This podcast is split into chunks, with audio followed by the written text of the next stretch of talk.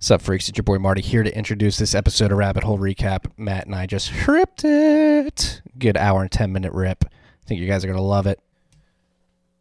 This episode is brought to you by our good friends at Unchained Capital. You freaks already know all about them. They're helping us Bitcoiners with Bitcoin-focused financial services. They have a security-first mindset. Sorry for the sl- uh, Slack notifications coming in here. Uh, back to Unchained. They have a security-first mindset, particularly around multi-sig. They want to make sure your U T X Os are secure. So they have their Vault product, which allows you to engage in a two or three multi-sig quorum with Unchained, in which you hold two keys on a Ledger or a Trezor, and soon to be Cold Card as well. And then Unchained holds uh, one of the keys as well. So you can always move your U T X Os out of the Vault by yourself with the two keys that you possess. But if you ever want Unchained to come in and be the second key in the two or three signature, and you can go to N- more N M M schemes as well, they're there for you. Uh, on top of that, they've open sourced this product. If you don't want Unchained involved, they've open sourced a desktop app, Caravan, in which you can create these multi-sig setups by yourself without Unchained at all. And then on top of that, they have their Uh, Bitcoin, excuse me, their U S D lending program or product, which allows you to use Bitcoin as collateral so that you can get U S D liquidity, same day U S D liquidity, to be uh, more specific. Friends don't let friends sell Bitcoin. So if you're in a pinch, uh, you need some cash and you, you want to hold on to your Bitcoin as long as possible, you can engage in a Bitcoin collateralized loan with Unchained Capital. And speaking of open source, we mentioned Caravan already. They're working on products like Slip thirty-nine, uh, Hermit, and uh, a bunch of other stuff, including their blog series, which has Gradually Then Suddenly. I was texting Parker last night. He's got a very interesting piece coming soon, so be on the lookout for that. They usually drop on Fridays, hopefully tomorrow. Maybe it's a masterpiece. It'll come out next week. We shall see. Go to w w w dot unchained dash capital dot com to check out all this, the Vault program, uh, the collateralized loans, and the open source projects they're working on, plus their blog series. w w w dot unchained dash capital dot com. Also, this episode was brought to you by our good friends at the Cash App. You freaks know all about them already. All right, they're helping us stack sats. They're helping us stack slivers of stonks, if you so please. And If, if you can hear my niece, she's screaming. She's very rambunctious. She's got a lot of energy. Um, where, where was I at the Cash App read? Oh, they're helping us stack sats. They're helping us stack slivers of stonks, if you so please. And they have their Boost program. I love their Boost program. And on top of that, I've been getting, I've been very, very on top of this uh, stimulus paycheck program. Uh, I've gotten multiple uh, notifications of, hey, we're going to help you get your get your Trump bucks if you need them. Here's how you do it. Go to the I R S. Here's a banking, uh, here's a bank account number. Here's uh, wiring information.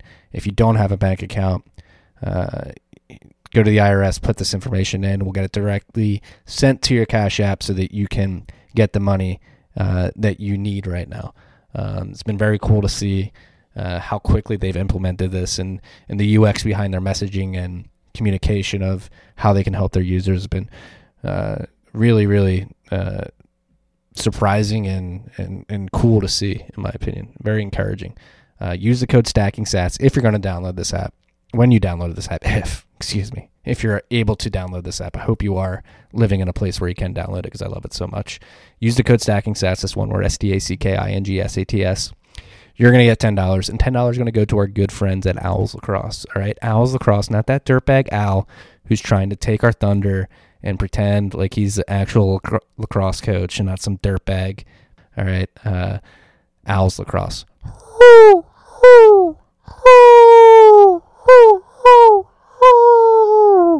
Use the code Stacking Stats and enjoy this rip of Rabbit Hole Recap. Plan B. Each day I'm closer to being cash of the future. Not in your wallet, I'm in your computer. I'm the consensus of shared and synchronized digital data spread across multiple platforms from Shanghai to Grenada. Each day I'm closer to being cash of the future. Not in your wallet, I'm in your computer.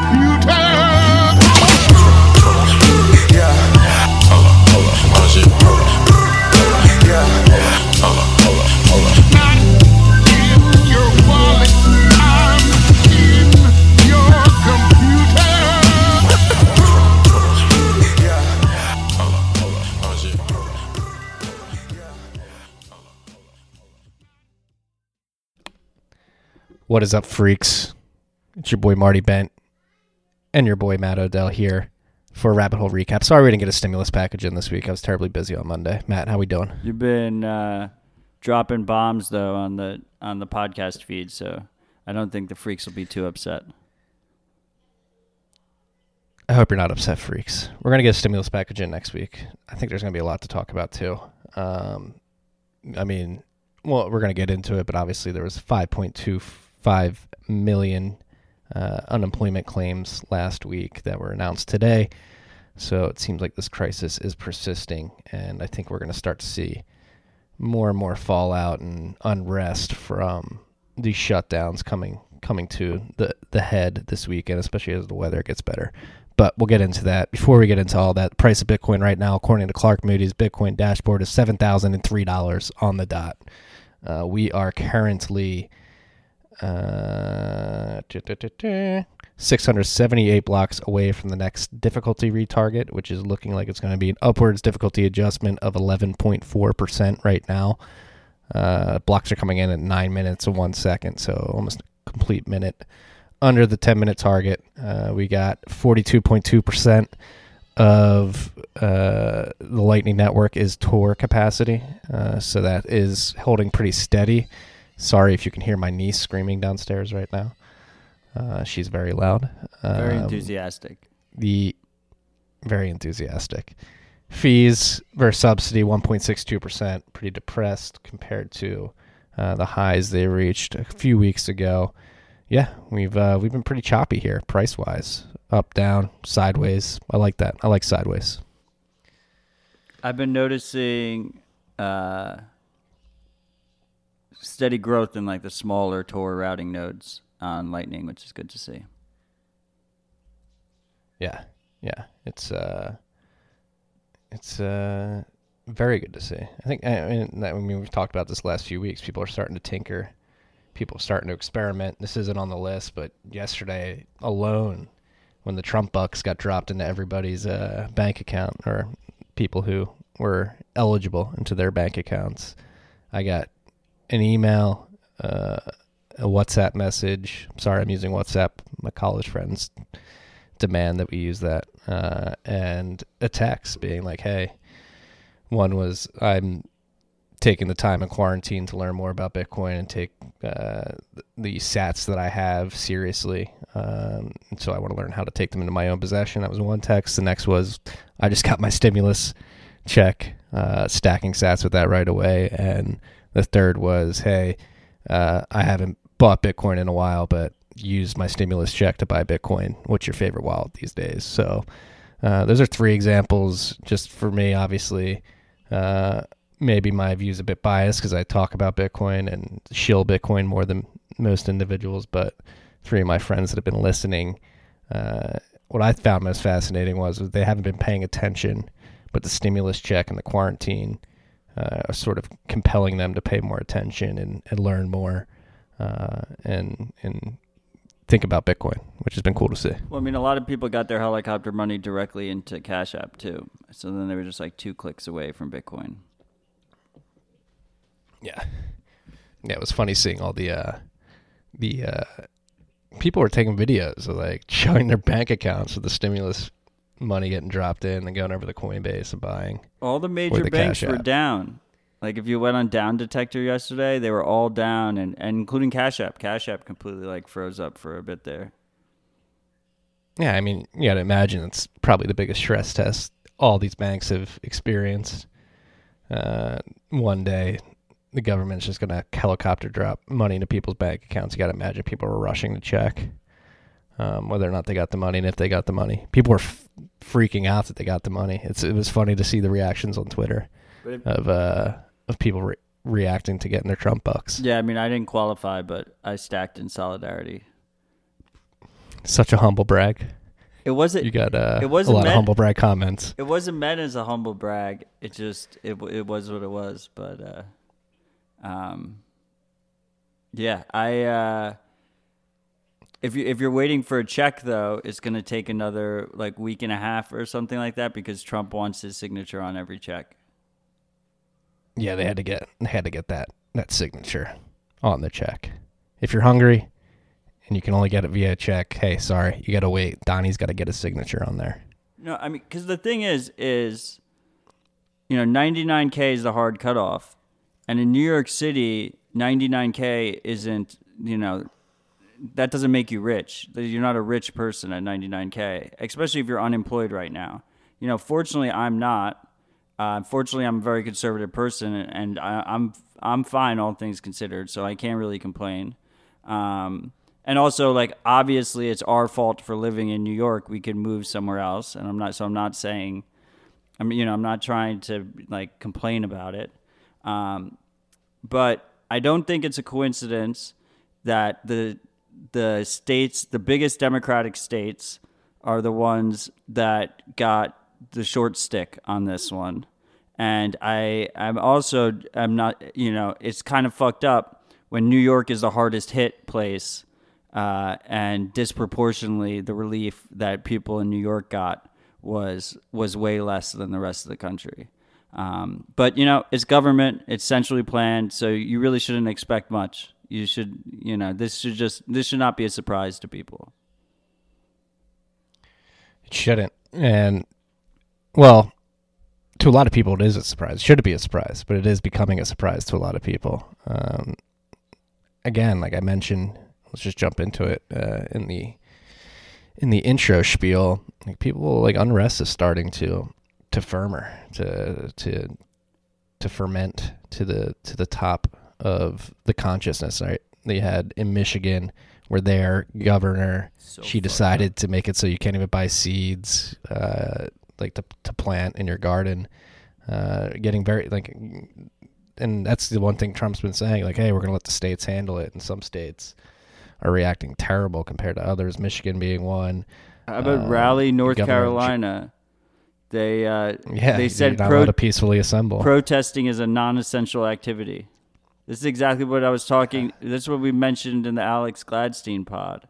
Like, you can't uh, – I didn't think it was going to come to this as this quickly, right? But uh, it's the natural progression uh, for these governments to then move in on, on making protesting illegal using these measures that they're passing.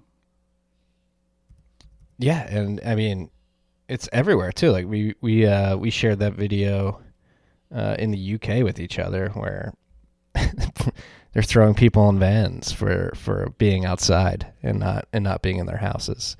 Um, the the draconian measures that are that are really coming to the fore right now are are pretty scary. Actually, there was I mean, let's talk about others. Looking for the tweet right now, but there was one governor, um, yeah, the governor of New Jersey, the state I'm in right now, Phil Murphy, when he got asked. Uh, where he got the authority to nullify the Bill of Rights when he banned religious services in his state.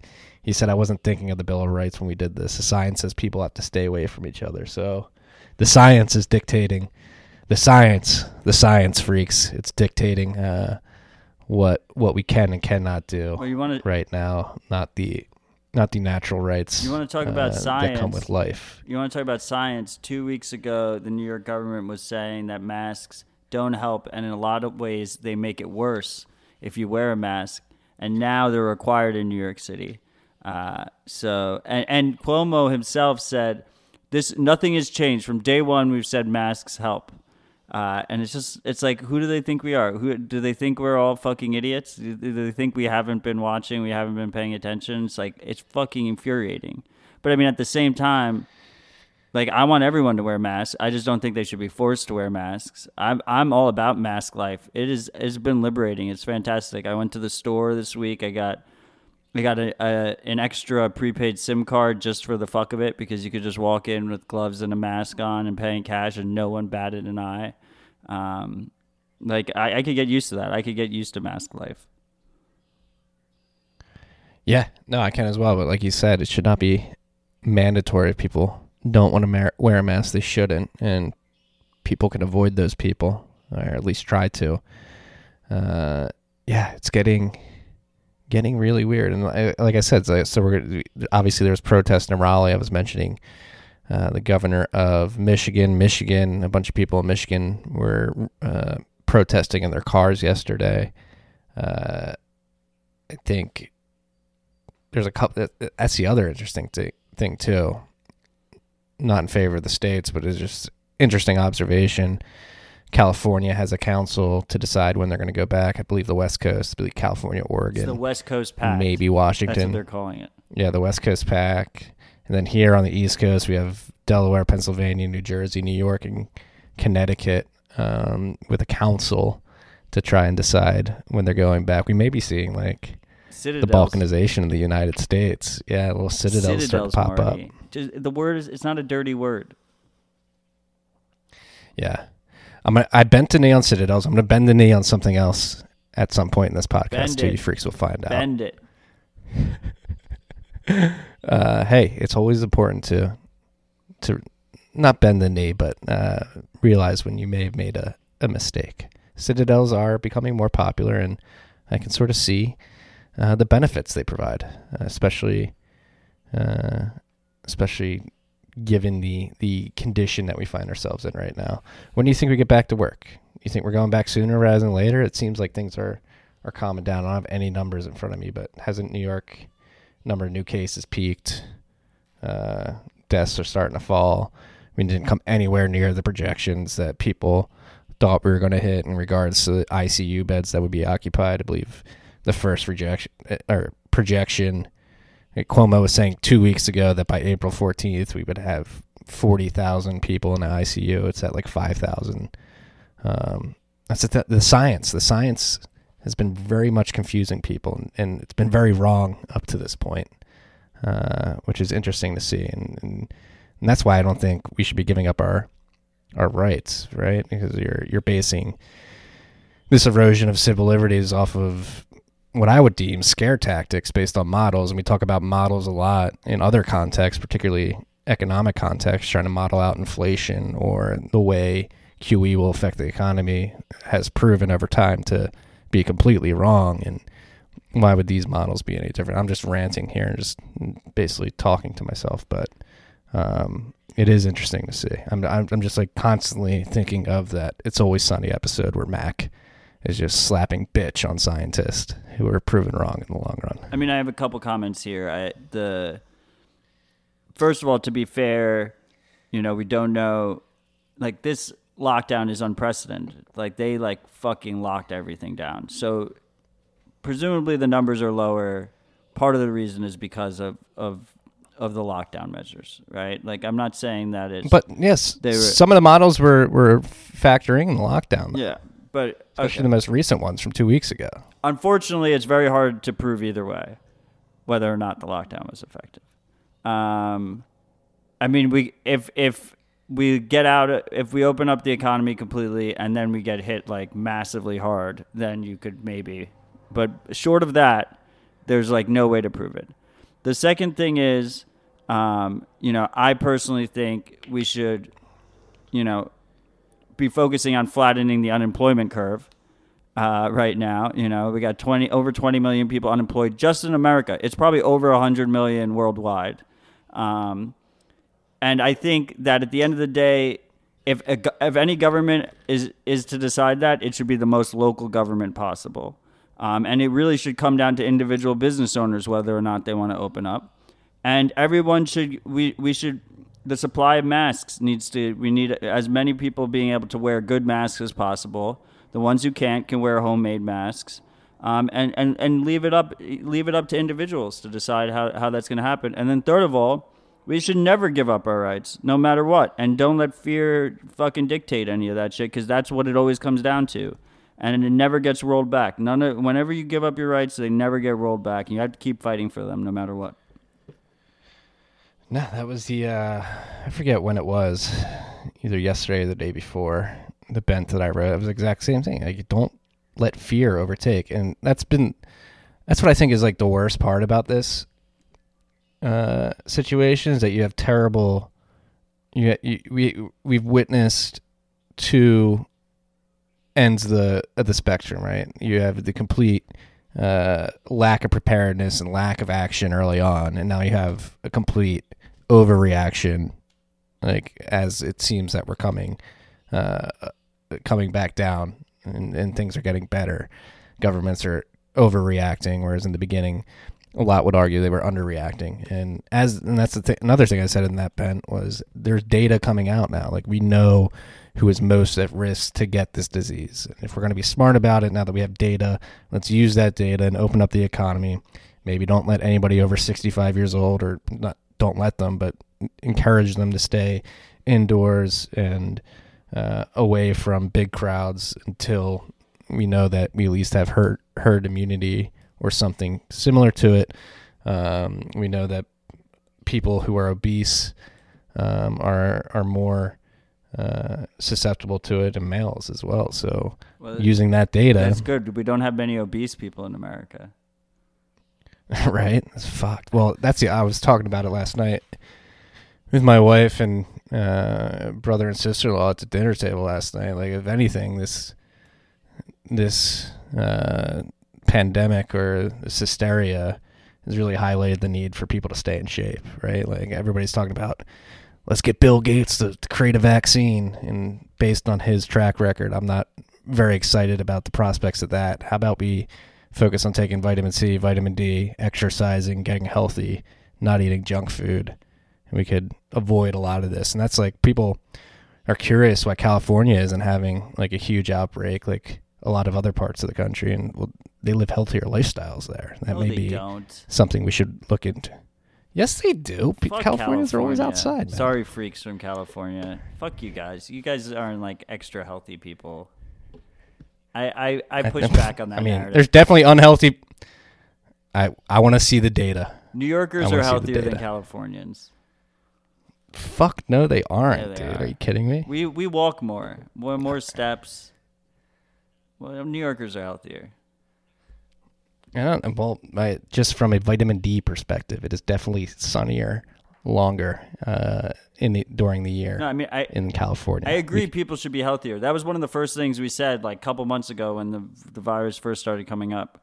Um, you know, people should just live healthier lifestyles, lower your time preference. You know, uh, that that's like the number yeah. one precaution you can do. Yeah. Yeah, we've had a lot of uh, workout classes in our quarantine house here. But the mask thing is the perfect example, because they literally went from two weeks ago being like, masks don't work, and they even could be in effect. They could do the opposite. They make it worse to masks are now required. And like, we have people all around, you know, like you see in Canada and and parts of America where they're like snitching out people for not wearing masks, you know, and, and shaming them. We had in what? In Phil- in Philly. Right, so that guy got pulled off of the bus for not wearing a mask, um, and the, yeah, the and bus he was pulled driver off wasn't fucking even wearing Philly one. Cops. Yeah, bus driver wasn't wearing one, and then the cop had his mask down at his fucking chin. Like, what are you doing? Like, if you want people to socially distance, don't send ten individuals to breathe on one without a mask. Hypocrisy. And forcibly pull them off a bus. It's hypocrisy, and it's gaslighting. They're trying to gaslight us, freaks. Don't let them gaslight you. Don't forget what the World, World, World Health Organization did. Don't forget what our governments did, how people reacted, Trump calling it the flu. Don't forget any of that shit. I, like, I just want to put one more thing on the record, uh, and I'll own it if I'm wrong. I don't think there's. I I don't think there'll be a vaccine. So all the vaccine talk, I, I think, hope. is just a waste of time, because I don't think that it'll ever materialize, that they'll even be able to do a vaccine. Everyone in the vaccine supply line is incentivized, just like they're incentivized, the government is incentivized to say, like, oh, lockdown will only be for two weeks. They're all incentivized to say a vaccine's coming and it will come at this point. Uh, you know, the the researchers that are, are trying to get investment, the investors that have paid those researchers that are trying to get a return, and the government that's trying to calm everyone fucking down. It's like all all of those people are just incentivized to give us feed us bullshit about vaccines. So I, I really do not think Uh, there'll be like a usable vaccine for this shit in any in, in, in any kind of meaningful way. If one does come to market and it's from Bill Gates, I'm waiting till half the world takes it before I get that shit in my body, if I ever do. I, I don't trust that. Look at what he did in India, dude. I was t- we were talking about this like off record the other day. Like, what the fuck? Like, he went into India and brought back polio via his vaccines. I don't trust that motherfucker. Sorry. Sorry if people can't accept that, but I just don't trust them. Don't trust, verify, uh, and be healthier. Be healthier. Uh, spe- like staying on this tip though, like th- I saw a headline like s- some Saudi airline is gonna uh, blood test people before they get on the planes to make sure they don't have this. So it was Dubai, Chris- right? Christopher Allen, Dubai, yeah, it might have been like Dubai. Emirates airline. I um, think. Yeah. Uh, so like you're seeing the the beginning of vaccination passports come to play, which I don't, I'm not a fan of in any capacity. So. This may affect international travel into perpetuity if they try to pull this shit off. Like, I will not be getting a, a, a vaccination passport. Well, two comments here. I mean, it'll probably come with a chip too. Uh, two, two, uh, first of all, I've, I've said many times on this podcast that I've been trying to travel as much as possible because I thought it was going to be harder to travel in the future. Did not think it was going to be this quick. Um, so I'm, I mean, I'm glad I traveled a lot, but I did not travel enough. So hopefully, uh, it won't get locked down too much. And then the second thing is passports originally were supposed to be a temporary measure that just stuck around forever. Were they really? I never knew this. Yeah. There's a whole story behind it. I'm not well versed enough in it. Uh, it was after one of the world wars, I believe. Uh, but you freaks can go DuckDuckGo it and, and search it. Just type in, uh, passport temporary then permanent or something. Yeah. DuckDuckGo. Speaking of DuckDuckGo, a little tangent here. It's been my go-to browser for, or on my phone. I'm still addicted to Chrome on the desktop for some reason. I need to get away from it. Actually, I've been using Brave a lot more. Google gives you better search results in there, but DuckDuckGo on the phone has been incredible. I sometimes big fan. I, I've been using it for like six months. If I now. use Google, I go into Tor browser and then I search on Google, but it does give you better search results. Yeah. Surveillance um, pays. And I wanted to loop. Yeah. I wanted to loop back to your comment about uh, leaving the decisions, whether or not, whether or not to shut down uh, to smaller municipalities. Our boy, Brian Harrington at Brain Harrington. I didn't realize this. I'm looking at his Twitter handle now. It's at Brain Harrington oh, on Twitter. Shit. I didn't realize his name's that. Brian though. His name's Brian. Um, uh, he tagged me in a post yesterday of a, a, a county or a town doing exactly that, a strong town, if you will. They repurposed uh, some of their uh, linen factories to create masks. Uh, on top of that, uh, like a- this guy runs... He, this guy had his gym closed by the state, so he started building weight racks and delivering them to people's homes. And then he turned his gym into a mass factory. Yeah, I mean, that, and so he that's a success of a local business. Making lemons out of lemonades. That's not like a, that's not like on. I don't think the local government gets credit there. Like that's that's this dude who was running no, exactly. the gym. He repurposed it and started making masks and employing people and setting up like new supply chains and shit like that. It's a very good point. Um, but that's an example of a strong town of somebody taking initiative and making lemons out of lemonade here. Or lemonade out of lemons, excuse me. Um, could you make lemons out of lemonade? Do you think you could put that back together? Only the true hustlers. Maybe we'll try one day. Yeah. No, but this is cool. I'll, I'll link to that too. I want to put that in the show notes right now. It's just like cool to see ex-Marine living in, in California and just completely repurposed everything and created like just repurposed many parts of their local economy to create a supply chain of masks and at-home uh, gym equipment. Cool to see. Um, all right, let's get to some Bitcoin stuff. This is a Bitcoin podcast. We should probably talk about it at some point. Uh, Brian Bishop released a prototype for Bitcoin vaults this week. He hit up the uh, Bitcoin mailing list and basically now say, uh, he talked about vaults last November or August, I believe it may have been. Uh, here's a prototype that I finally put together. And so for you freaks that don't remember, vaults Uh, around the concept of sharding, pre-signed and pre-signed transactions, uh, covenants, if you will. And so basically it allows you to set up a transaction in a way or set your U T X up, U T X Os up in a way that if they want to be spent, uh, there's different relative time locks that come into play and somebody's trying to steal your U T X Os.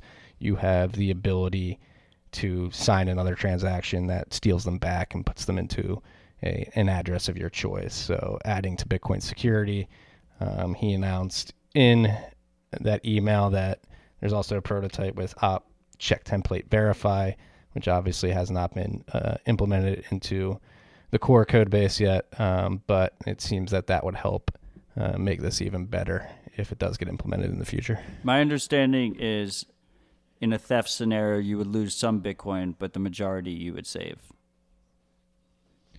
Yes, yes. Um, Pretty cool. Eh, yeah, I mean, I think you have to pay a higher fee, so you, I think you'd lose that, right? I th- I think the idea is that you you lose a little bit in the beginning, just as like that's when you realize it's stole stolen, right? Without losing one hundred percent of the funds. I don't know. I have to look into it better. I've been kind of overwhelmed over here just with life. Yeah. No, I think you're right. I think you're right. Um, this is just a prototype. It's not working code. Brian's looking for people to review, to test it out, to give them feedback.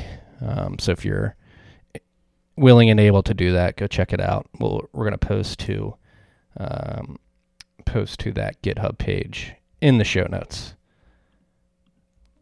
And this is, Matt and I were talking about, I did not, again, I didn't have time on Monday to do a stimulus package, but Matt was, and I was like, ah, is there even anything to talk about? And Matt was like, yeah, I could riff on one subject my, for quite a while. My favorite topic the of the week. Yeah, so let's dive into it. So there's a ransomware operator out there, uh, Sodin, Sodinokibi. I probably butchered that. Uh, pronunciation, uh, they have decided to uh, stop taking Bitcoin, or they're not stopping to take Bitcoin. They're charging a premium for Bitcoin on their ransomware. When they lock somebody's files up, they're going to make them pay more, a ten percent premium if they pay in Bitcoin as opposed to Monero. So let's jump into this. What are yeah, your thoughts? So just a reminder, freaks, ransomware is this new breed of computer virus that was born out of uh, only became really possible because we have censorship-resistant digital money in Bitcoin. Um, so the idea is instead of like deleting your files or infecting your computer and, and taking the information, what they do is they just encrypt it locally on your machine. So you can't access any of your files. And then when you pay them the ransom, usually paid in Bitcoin, um, they will give you the key to unlock your files. Uh, so it's it's like basically a way of holding it hostage and then taking a money payment. Um, these ransomware providers have had a lot of issues with their Bitcoin being tracked and, and frozen at exchanges and stuff like that. Um, and it's been a weak point of their, you know, Bitcoin privacy being where it is has been a weak point for their operations. So this ransomware provider has taken the next step, and then now they're they default to Monero. Um, but you can still pay in Bitcoin. There's a ten percent premium if you pay in Bitcoin. And their their goal is to make it Monero only in the future. So this is like a stepping stone for them. And what I thought was interesting here is that ten percent premium is basically them saying that if they accept it in Bitcoin, for them to be able to achieve the, the proper level of privacy that they want while using Bitcoin, it's going to cost them about ten percent of, of what they of what they bring in on Bitcoin, right? Like that's the price that they're setting. Maybe they're putting a little bit more of a percentage there just to discourage it a little bit, but that premium is basically dictating this is the, the privacy premium. Um, and this idea of a privacy premium is something that I've been trying to get across uh, for for a while now. And it's why I think that, you know, there's a lot of There's a there's a lot of uh, drama between the the, the censorship resistant privacy crowd, the, the street money Bitcoin crowd, and the number go up crowd. There's a perceived uh, issue there, right? You have compliance bros, number go up, and then you have street money on the other side. And I think they're more united than they realize, because I think that if it becomes easier to use Bitcoin privately, if the tools we have at our disposal become easier, more accessible, more people use them, they become more normalized, um, I think that helps number go up. I think they're they're they're interlinked and people don't really realize that. Um, so this is, I, I think, a perfect example of that. No, I mean, I agree. I think, again, the value of Bitcoin is dictated by its utility, correct? So, and this is why we harp on privacy quite quite a lot on this podcast because I, I, I speak for myself. I believe that more fungible, or not that Bitcoin's not fungible at this point, but more private Bitcoin uh, is is better in the long run. It makes it more valuable, gives it more utility. And again, it's just a simple concept of, hey, I don't want people knowing how much is in my bank account whenever I make a transaction. Um, so tools like, that's why we pump CoinJoin. That's why we're um, talk about Schnorr Taproot when we can. Uh, these things help bring more privacy assurances to Bitcoin users. They provide Bitcoiner, Bitcoiners with better tools that help them achieve privacy. Uh, and yeah, no, I mean, you can't deny what's in the wild. I don't think, and this is not, and let's not beat around the bush. Monero is not perfect privacy either. It has proven to have bugs in the past, and uh, there's still questions around ring signatures and whether or not they're perfectly private. And you can have processes, uh, uh, you can sort of de-anonymize people via process of elimination in some instances there. Um, at least the last time I looked into Monero, it has been a while, so maybe they uh, fixed fixed those bugs. But um, no, privacy is important. We focus on it. I think it's getting better too, and that's the one thing. Like it's a, it's a spectrum, uh, an ideal you strive for. Excuse me, it's not a spectrum. You either have privacy or you don't. Um, and uh, we're striving for an ideal of privacy, and it has gotten better over time, and will continue to get better. And it's actually a good uh, segue Wait, into let's not segue the episode. Yet. Um, well, let's bring it. Let's bring it into the conversation. What um, Rafael Jacobi was talking about on Stefan's podcast. And it's such a good episode. Uh, Everyone should go listen to it. Yeah. Yeah. We're going to have Rafael on here soon. I'm actually talking to him. He's going to write a piece for Dig about O F A C. And, I need to respond to Bitcoin the comments privacy. You just made, Marty. Respond. There's no, first of all, the perfect privacy doesn't exist. There's no such thing as perfect privacy.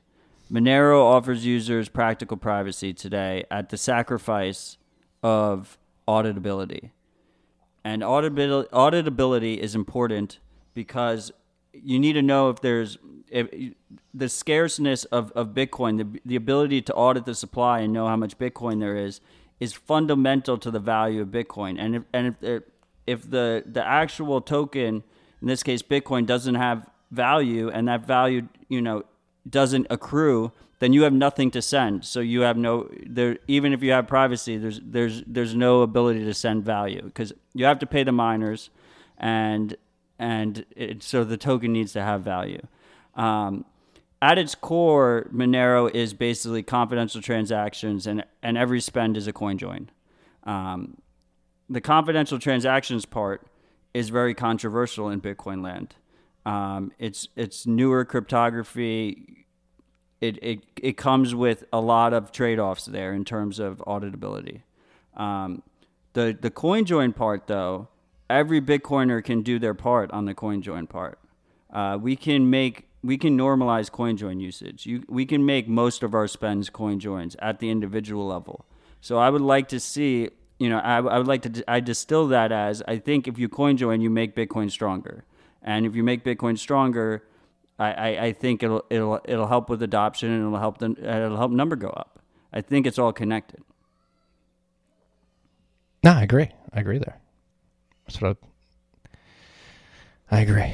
I think uh, I think it's happening too. Like, and it's just going to take time. Like a lot of this, um, but no. If anything, this headline and this uh, this of this ransomware company com- is it a company or do we consider it like a ransomware syndicate? Um, Syndicate's a good word. Should light I, a fire under people's ass. Like, hey, hey, we need to, uh, this is something we should probably focus on. And people are focusing on it. And uh, I'm bullish on privacy on Bitcoin. And I think, again, going back to Rafael, that's why I brought him up. It's important that we have people like him, lawyers and people in his position that are talking to these companies and advising them in a legal sense to stand up for privacy and individuals' rights to privacy. And uh, we should not be letting um, chain analysis companies and exchanges dictate whether or not CoinJoins are legal. Like, they are legal. Bitcoin is a messaging protocol. privacy is is a human right, and you can't have people throwing that out because they're worried about A M L, K Y C laws. I absolutely love that podcast. Uh, everyone should go listen to it. Uh, my favorite point that he brought up was that these these uh, chain spy companies have essentially what they, they create problems. Yeah, yeah. What they do is they they lobby government and they lobby the exchanges to basically require them to solve the problem, the perceived problem that they've created. So they've like nestled themselves in there. It's just complete rent-seeking behavior. Um, and they're not even that effective. Well,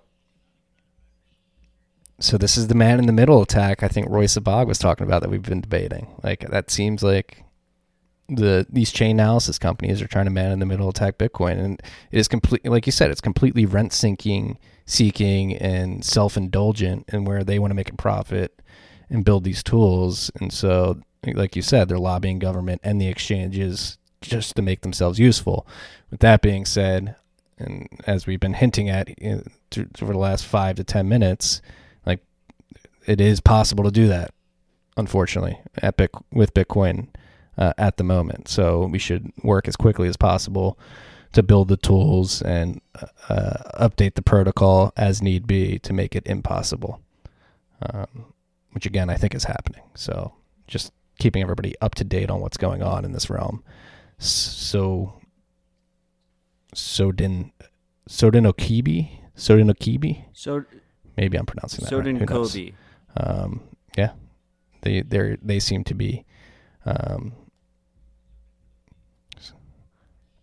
Sodinokibi. No, it's not Sodinokibi. Sodinokibi. Whatever. Okibi. It's not meant to be pronounced. It's Whatever. just meant to be read. You never. You, when you get a ransomware request, it comes. It comes in text form.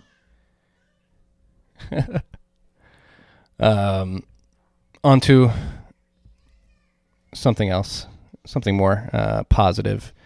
Uh, this is a cool little explain it like I'm five U T X O uh, to, or uh, explainer by a man named Calvin Kim. Uh, U T X O, for you freaks that don't remember, is a hash accumulator for Bitcoin proposed by Taj Jija, Uh, who was one of the co-authors of the Lightning Network paper. Um, and so it basically helps reduce the chain state, so people can easily download the blockchain and you, you get the full node distribution uh, increased. What was your favorite part about this, Matt? No, I just thought he did a really good job of just cutting out the bullshit and just going straight to the point. Um, so I think people should read it. I mean, the, the main the main trade-off Uh, the, the the the main pro of U T X O is, I don't know if I pronounced that right, uh, is the main benefit is less storage uh, space requirement. Uh, the main negative is it requires more bandwidth. It requires about twenty percent more bandwidth. So that's cut straight to the point, but people should just give it a quick read. If you couple U T X O with Erlay, though, is the bandwidth requirement lower than it would be now? Without Erlay, that's good. Well, it Let's requires it requires it doesn't require a fork, but it requires these special archival nodes that serve you the data, I believe. Um, hmm. hmm. What do we think about that? I gotta think about that. I don't know. I still don't really have a strong opinion one way or the other. Just thought it was interesting. What's more interesting is this new Trezor upgrade. Yes, it's very interesting. We were we were riffing on this for quite a bit before we hit record. So the coolest thing they added was actually there's I think there's two cool things. So they added three things.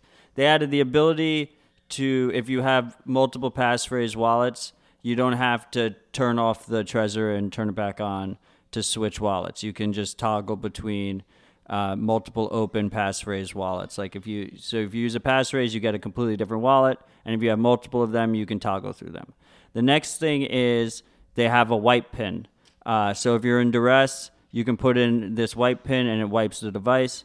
That's also useful because if you've doxed your keys to wallet dot trezor dot io, you can actually use the wipe pin to erase it and reinitialize without without connecting it to a computer. So you can erase it, reinitialize, and then from that point, just use Electrum with your own personal server and not worry about it. So that's a really nice way of doing that.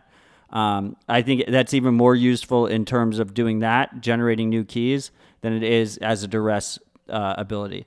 And then the third thing is this, they're using the S D card slot as a uh, basically two-factor authentication. So so you use so the, the issue is the Trezor, because it doesn't have a secure chip, it's really easy to pull the seed it's it's pretty easy to pull the seed off of the Trezor if you have physical access to it. It's only encrypted by the PIN, and once you pull that data off, you can basically brute force it with all the PIN attempts you want and get in. But if you use this S D card feature, the S D card also holds a key that encrypts the seed. So the seed becomes encrypted by the PIN and the S D card. So if you don't have the S D card, you take it out of the device, you store it somewhere else, um, it, it becomes way, way more difficult for an attacker to actually decrypt your seed if they have access to your to your Trezor, physical access to your Trezor. It's a very, seems like a very creative way of handling this, what is uh, is a hardware issue. And and from my from my perspective, I was looking at this hardware issue, I was like, there's no way that they can mitigate this issue short of saying use a strong passphrase, which is basically what they've been saying, uh, without integ- without releasing new hardware. But this is a very creative way, so I'm curious to see if see people try and attack it and see if they can break it. Yeah, no, shout out to the Satoshi's Labs team, the Trezor team, on figuring this out. It's been the biggest knock on them. They've they've hey, putting their head down and getting shit done. That's been. They've been getting attacked by their competitors pretty pretty aggressively, mainly Ledger. Just call them out. Um, attacking their hardware, doing presentations about it. And that's an, another topic that comes up from time to time, are these hardware wallets sort of eating each other alive and eroding trust and just the, the product overall in the long run. Should they work together? Obviously, we do need to know where these, these products have weak points um, so that we can fix over them like Trezor just did. Um, but should they be as adversarial? Uh, yes. Attacks a, are good. Yes. Adversarial. Responsible disclosure good, is important. Yes, exactly. That's the point I was trying to let, make. Let me put make it this it, way. Make it responsible. We would have never have gotten this Trezor S D card feature if they hadn't gotten attacked so many times. They were forced, exactly. They were forced to innovate there. And it's good to see. Everyone wins. Do you worry about... Do you worry about the adversarial nature, or not the adversarial? Adversarial is the wrong word. They should be adversarial. Um, is anti-competitive the word I'm looking for? I don't think it's anti-competitive. Um, it's super competitive. No, yeah, it's very competitive. No, I think I think it's not the word I, I'm looking for either. I think this, you know, uh, penetration testing of all these devices is super important. It's like one of the most productive things that can be done in this space. Sure, there's all this, there's Twitter drama and shit involved, but like that's just a Twitter issue. Like there's just, there's always Twitter drama about everything. Like you go into like anime Twitter and there's drama. So I, I just think that's just a, that's that's a product of social media. Um, uh, but I think at the end of the day, like I want to see all these devices get ripped to shreds. I want to see, I want to, and I want to see more threat modeling on the nodes. Now that, you know, fortunately we have way more people running nodes, I want to see more of that as well. I just, I think it all should just be, uh, and like network level, everything, just attack, attack, attack. Uh, you know, one of the beauties of Bitcoin, one of the reasons I love Bitcoin is because it's this open permissionless network. So literally you can, and it's worth billions of dollars. So you can count on the fact that there's teams around the world, short of any bug bounty programs or responsible disclosure agreements, that are trying to break this shit all the time. That's why Bitcoin has Lindy, is, is because we know everyone's trying to attack it all the time. So I, as it goes on, it gets stronger, and that's awesome. No, I agree. I agree. I'm sorry, Freaks. I'm a, I'm a bit uh, exhausted here today. I'm not being as... Uh, I think we all are, man. As eloquent. eloquent and clear-minded as I as I usually am. I am just want to get a beer. I just want to get a beer at a bar with my boys, and I'm super restless. And I just, I, I just my mind my mind has just been off lately. Me as well. Not me as well. Um, especially cooped up with three kids under four. and, and four adults. Yeah. It's, uh, no kids in my Citadel, so I got that going for me. Eventually there will be, hopefully. Um, One day. One more Sam, bull run. All right, we'll run through. We're going to run through a couple updates quick here because I've got something to do in fifty minutes, and I'm trying to get this out before I have to do that. Let's go. Um, Samurai Wallet version zero point ninety-nine point ninety-three is out. If you are running Samurai Wallet, make sure you update that. Sticking on Samurai updates, Whirlpool C L I version zero point ten point five has been released. Make sure you update that. Um, our Graphene O S guide, Matt's guide, is out there. People are using it. People are liking it. How are you liking Graphene as your go or your Android running Graphene as your go-to device these days? Graphene is fucking awesome. I love it. Uh, all, all the good app developers provide A P Ks directly. Uh, F-Droid has all a ton of open source apps available. Um, the big, so that's the biggest issue is like paid apps on Google Play and stuff you do not have access to. You should petition. Uh, I think you just petition your app developers to release A P Ks for them. Those are direct downloads. Um, F-Droid does have Aurora Store on it, which is a mirrored version of Google Play that uses anonymous account credentials. That's why you can't use it with paid apps. Um, that's not ideal, but if for some reason you absolutely need an app that's only on Play Store, that is open to you. Um, my biggest drawback is the camera. Uh, open source camera just doesn't, uh, it's just not great. You know, like I might go back to just carrying a, like a, a point and shoot camera around with me because I use camera a lot in my day job. Um, the reason I put the Graphene O S guide here is because most of the freaks have heard us talk about this for the last couple of weeks. Um, I put it here for convenience because of the other story that we're going to talk about, which is Apple and Google baking in Bluetooth tracking directly into the O S. And Graphene, obviously the ideal is to not carry a phone with you at all. So like if you could be Janine about it, we had Janine on the podcast. She doesn't carry a phone with her. That's the ideal. I can't do that. I admit it.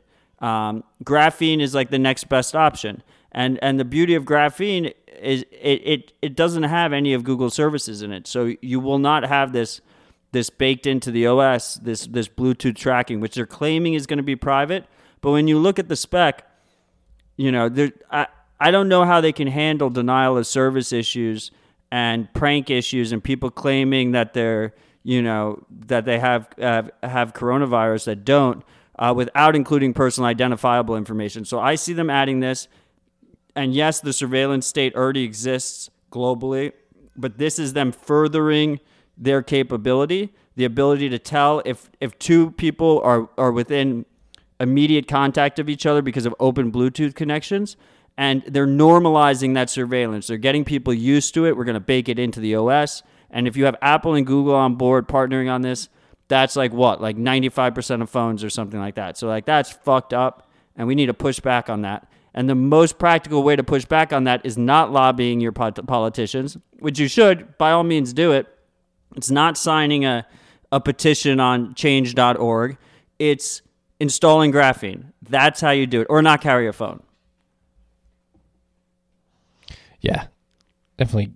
Yeah, it's fucking insane, dude. They're really lifting the veil. They're they're not hiding it anymore. Like, hey, we want to track to track you. And that's ah, going back to the hysteria and the models. The models, the models were used to scare us, and now our fear is enabling them to basically institute these technologies that are leading to the digital panopticon. They're cattle herding us. They're using our fear. Hey, they got the they got the they got the the fear of that model. Those models, they're like little cattle prods with the electrocution shocks at the end. They're shocking us in the ass. They're saying, hey, hey, hey, we gotta, we're scaring you, we're scaring you, you're scared. Now that you're scared, hey, come over here, come over here, install your Bluetooth. We're gonna, we're gonna track you and make sure you don't get this virus. It's fucked up, man. So we're fucked. All... Moo! It. It's one step away from the chip. People don't realize we carry the chip in our pocket, uh, but we can take it out so that we have that benefit. The next step is is is a is a bracelet that you can't take off, uh, right? We see that happening with with people in Kentucky, right? They're using the the house arrest bracelets on people, and then this it's a very slight step from that house bra- that bracelet that you can't take off to the chip. Uh, we're very very close, so we're living in the pods already. Uh, the chip is close. Um, Bugs are next, and you just got to be got vigilant. That. You got to fight back. Bugs are coming. Soon they're going to create like a, I saw a, a cartoon, somebody in a V R, a V R uh, helmet. Uh, they were linked up to like an I V, and they had like a jerk off tool jerking them off. That's what they want you to do. They want you in the chair in your pod with your V R camera on. They're going to give you a jerk off tool where you can get yanked without doing any work. They're going to hook you up with I Vs of bug injections. And uh, they don't want you to do anything. Again, they're they're cattle herding you. They're they're prodding you with that that f- that fear-based electric cattle prod.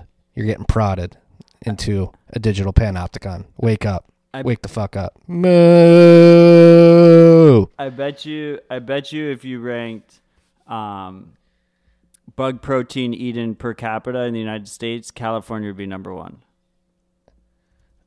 I will agree with you on that. So maybe they aren't as healthy as I thought it, otherwise. Well, you know, bugs aren't necessarily unhealthy. Uh, I'm just, I have no intention of eating them. And neither do I. And I don't think they're a good source of protein. The other update, the, the other update I wanted to talk about was uh, our favorite, my favorite V P N. I, Mar- I got Marty on it too. It's his favorite now. Uh, Mulvad dot net just released uh, mobile apps, uh, two new mobile apps for Android and iPhone. Uh, they already supported um, both of them through the OpenVPN, well, OpenVPN app on, on Android, and just like the shitty built-in V P N thing on iPhone. But now they have standalone apps that use WireGuard, which is a superior protocol. So it's, it's just good to see them adding that there. It's just a nice step in the right direction.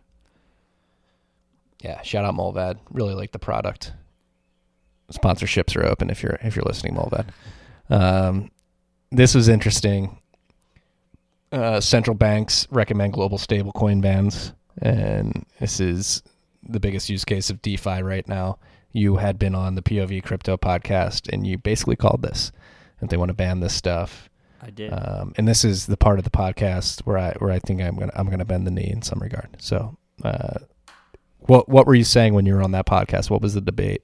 Well, and it, and how did it come to fruition? First of all, we linked the podcast in uh, the show notes. You should go listen to it. I think that was my the quite possibly one of my favorite episodes that I've recorded outside of Tales from the Crypt. Um, it was a very good episode. Um, you said that it, it is that that stablecoins are one of one of the main use cases. It is the main use case of Ethereum right now. The majority of transactions are stablecoins by by volume, I believe, um, or by the amount of money sent. Um, I said that the major difference between um, Ethereum holders and Bitcoin holders is how much they, how much we. you know, value censorship resistance and how much censorship resistance, how important it is, um, and where you are in the threat model of that, how much is enough. Um, and Ethereum is quite short on that. You know, it's not state resistant. And at the end of the day, um, if you're not state resistant, uh, you're going to have a ton of fucking issues. And we see that happening already. We see Ethereum centralizing. Um, And actually, on on on that, the the host, uh, David Hoffman, uh, he he was saying like the U S government isn't a threat, like they're never going to come down on us, it'll never happen. And actually, while we were recording, that was when Trump tweeted out his tweets, like his anti-Bitcoin tweets. Um, so that was that was pretty ironic, um, and I, I just. This idea that they're surprised that they're going after D A I and the other stablecoins uh, is is fucking infuriating. Like, you shouldn't be surprised. That should be the expectation the whole time. Uh, states have a monopoly on money. They strictly control it. They strictly regulate it. This is why Bitcoin's important. This is the whole point. Uh, so for them to be surprised at this point, Uh, is like it just it just proves everything that Bitcoiners have been saying this whole fucking time, uh, and then on top of that, uh, we have we we have the Maker Foundation getting sued right now uh, for for money loss, right? Like, this is the whole thing. Like, guys, like there's decentralization isn't something to slap on your marketing budget. You know, it's it's absolutely integral to the whole fucking system. because you create central points of failure that can be sued, that can be regulated, that can be thrown in jail. Uh, you know, it. I, I, I. That's all I got for you, Free. Yeah. So, I loved it. I love it, and it's true. I mean, we've been saying this for years now. At this point, uh, this like, state is not the final boss; it is the only boss. That is who we are fighting. That's why I love Eric Voskuil, even though he may be extreme in some cases. He has a very clear definition of Bitcoin: is that if it is not, if it can't route around the state, it doesn't matter. It doesn't work. It's not fulfilling its use case. Uh, with Maker, so there's a proposed class action lawsuit seeking more than twenty-eight million dollars from the Maker Foundation uh, and several of its affiliates. It's set to be filed in a U S federal court, so I wouldn't be surprised if the New York Department of Financial Services gets this one.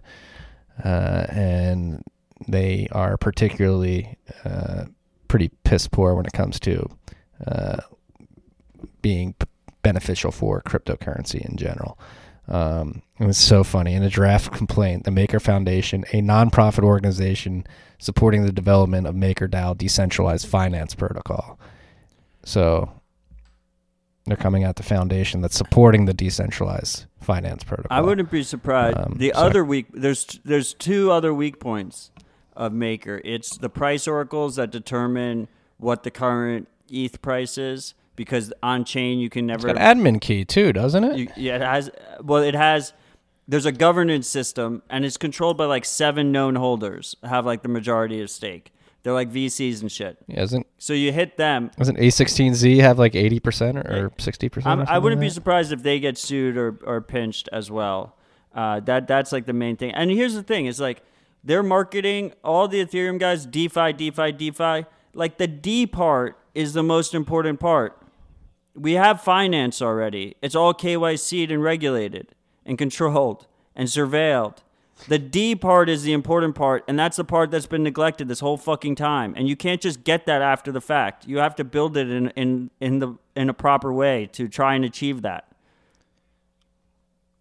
Yes, things like U T X O, Erlay, things that allow you to, to download the full state of the blockchain just with low bandwidth internet. Distributed proof of work. So you can work. Decentralize the ledger.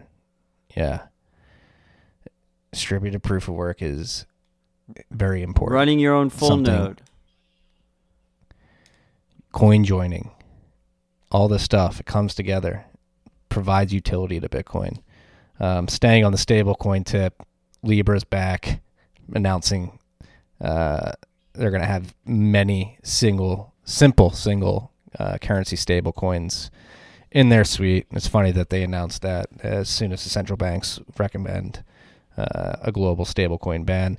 And again, let's make this clear. Stablecoins may be a huge use case right now, but the whole goddamn point of Bitcoin is to replace the U S dollar and to replace the fiat money, easy money, central banking system that the dollar is the reserve currency now. Yes, it may have ultimate utility now, but if we're talking ten, twenty, thirty, fifty, one hundred years out, like Bitcoin is supposed to replace these the underlying currencies that these stable coins are, are representing and attempting to peg at a one-to-one ratio. They're cool to some people and are very useful for some people in Venezuela and other parts of the world at the moment. But if we're thinking long-term, if you're really adopting a low-time preference view on Bitcoin and how it will progress, I mean, it was created to replace this stuff. So yeah. Just keep that in mind. You can't do a pegged stable coin without a trusted third party. And if you have a trusted third party, there's security holes, and and and you don't have censorship resistance because that third party can be pressured. They can steal money from you. They could fuck shit up. Um, so that's the inherent problem with all this stuff. I, I do want to say that we did call this this Libra thing. Um, my whole they were way too ambitious in the beginning. Uh, they wanted to basically become a their own quasi central bank, and they wanted to have a basket of all this shit and make their own currency.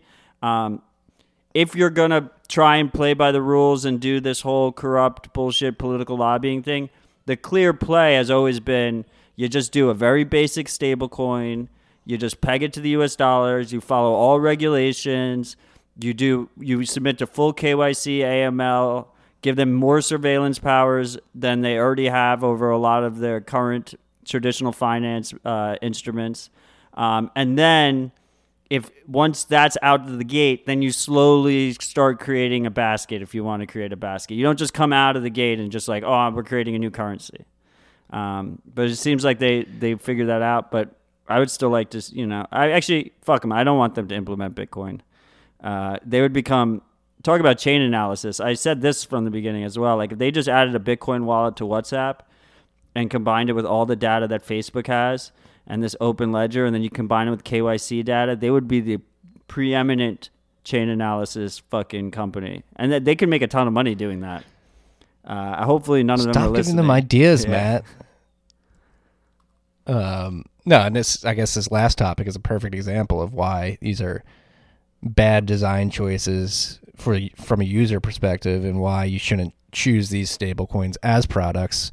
Yesterday was the ninth anniversary of the famous Black Friday for online poker, which the domains for PokerStars, Full Tilt Poker, and Absolute slash U B Poker got seized by U S authorities, and players woke up one morning and all their funds had been seized and they were not able to access them because um, these poker sites and the payment processors that they use to process the funds that their users um, put on the sites uh, were trusted third parties that got pressured by governments, the U S government particularly, uh, to shut down. And people, again, we had friend, we know many friends uh, that woke up one morning and had substantial, substantial amounts of money on these uh, sites, and they just did not get access were, to it. Were you aware of it when it happened at the time?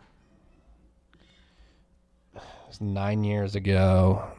So I would have been. You were in college. Nah, I probably had heard about it. I was in college. Yeah. I remember it clear like as day. I actually, it, this is what originally sold me on Bitcoin. My original Bitcoin thesis was, if it just was used for U S gambling, uh, you know, like when I discovered it in like late twenty twelve, early twenty thirteen, I was like, if it's just used for U S gambling, this thing is is worth it. Just at just at that alone, um, and and it really opened my eyes to basically the issue here is exactly the issue with the stablecoin providers, um, and other so-called DeFi products, and most of the shit coins is that you have a trusted third party, and if you have a trusted third party, um, you can seize their stuff. You could throw them in jail. You can, you know, pressure them. And that's exactly what happened. And, and in this case, um, what they did was they basically, they went after the payment providers specifically. They went for like Visa, MasterCard, bank rails, um, because that's what was in reach. Like, and without Bitcoin, you can't have like a BitMEX situation, right? Because BitMEX, you know, technically doesn't allow U S customers, uh, and... and checks I Ps, but you could use a V P N, and then it's like, don't don't ask, don't tell, right? But the actual money transfer into BitMEX could never work because they just closed down all the the on-ramps and off-ramps. But when you have Bitcoin, all of a sudden you're able to do this regulatory arbitrage, move around the world, and operate your business from a different part of the world than the regulations in question, as long as you have that censorship-resistant money that can can move between these systems. Yes. It, I mean, wake up, people. Especially the DeFi people, wake up. You're, and the whole DeFi thing's confusing. Why the fuck do you, you're going to take your Bitcoin or E T H and, like, leverage it up on one app, go to another dApp and loan it out and blah, blah, blah. There's just, like, too much too much user interaction with that whole thing. It doesn't make any fucking sense to me. We're trying to make, make everything simpler. Yeah, and it's... Yeah, it's... It's like the opposite of staying humble. It's like lever up all your money. Why? You, yeah. I don't know. It seems we're unnecessary. Gonna, I mean, we're if already you, laughing at it. If you have a scarce asset we're gonna, like Bitcoin, the idea is as more people adopt it, the price should go up. You know, everyone gets caught up in the S two F model and is the halving priced in and all this shit. There's only so many Bitcoin. As more people adopt it, the price should go up. When should the price go up? Uh, eventually. You know, I mean, it's it's just it's it's basic logic, um, and if that's the case, then then you don't need to go searching for all these outsized returns. You don't have to make risky investments. You don't have to go try and invest in index funds and lend your money out and, and collect interest and do all this shit because the actual money should appreciate with everything else. right? And and and that's the beauty. That's the fucking beauty of Bitcoin. One of the main beauties of Bitcoin. Yeah, we're keeping it simple, stupid, freaks. It's like, I mean, it's hard. But people don't, like, I, there was somebody on Twitter yesterday, like, who's been, he said he's been in it and focused on DeFi, actually. Let me find who it was. He was in Portugal and said only, like, this week had he actually come to the realization of why Bitcoin is important. I'm going to find this thread. Give me a couple seconds here. Um, and he, and he shouted out Pierre and Bitstein, um, for it, but no, it's, it's, it's, uh, the whole DeFi again, it's confusing. It, it's, and just from a, a design perspective, from a U X perspective, you're, you're depending on too much user interaction. People don't want to fucking do all that work. They just want to fucking have money that they know is secure. They know is sound. They know is uncensorable, and they want to be able to use it. And your average Joe doesn't think about levering up and loaning out and fucking doing a lottery with his money. Found the found the thread. Rival Voices at No Silver V on Twitter. Finally got the Bitcoin value thesis. Check this out. Bitcoin is basically hard money. What does that mean? The supply of dollars can be artificially inflated. The supply of Bitcoin cannot. There's just a finite supply. Once it is mined, it is mined forever. There was a recent Bitcoin sell-off. A few large holders in need of liquidity sold too many small buyers. What effectively happened, what effectively has been happening, is that Bitcoin is getting transferred from people with high time preference to people with low time preference. Okay? And it goes on. I'm not going to read the whole thread, but yeah, like Matt just said, it's pretty simple. There's twenty-one million Bitcoin. There's close to eight billion people on this planet.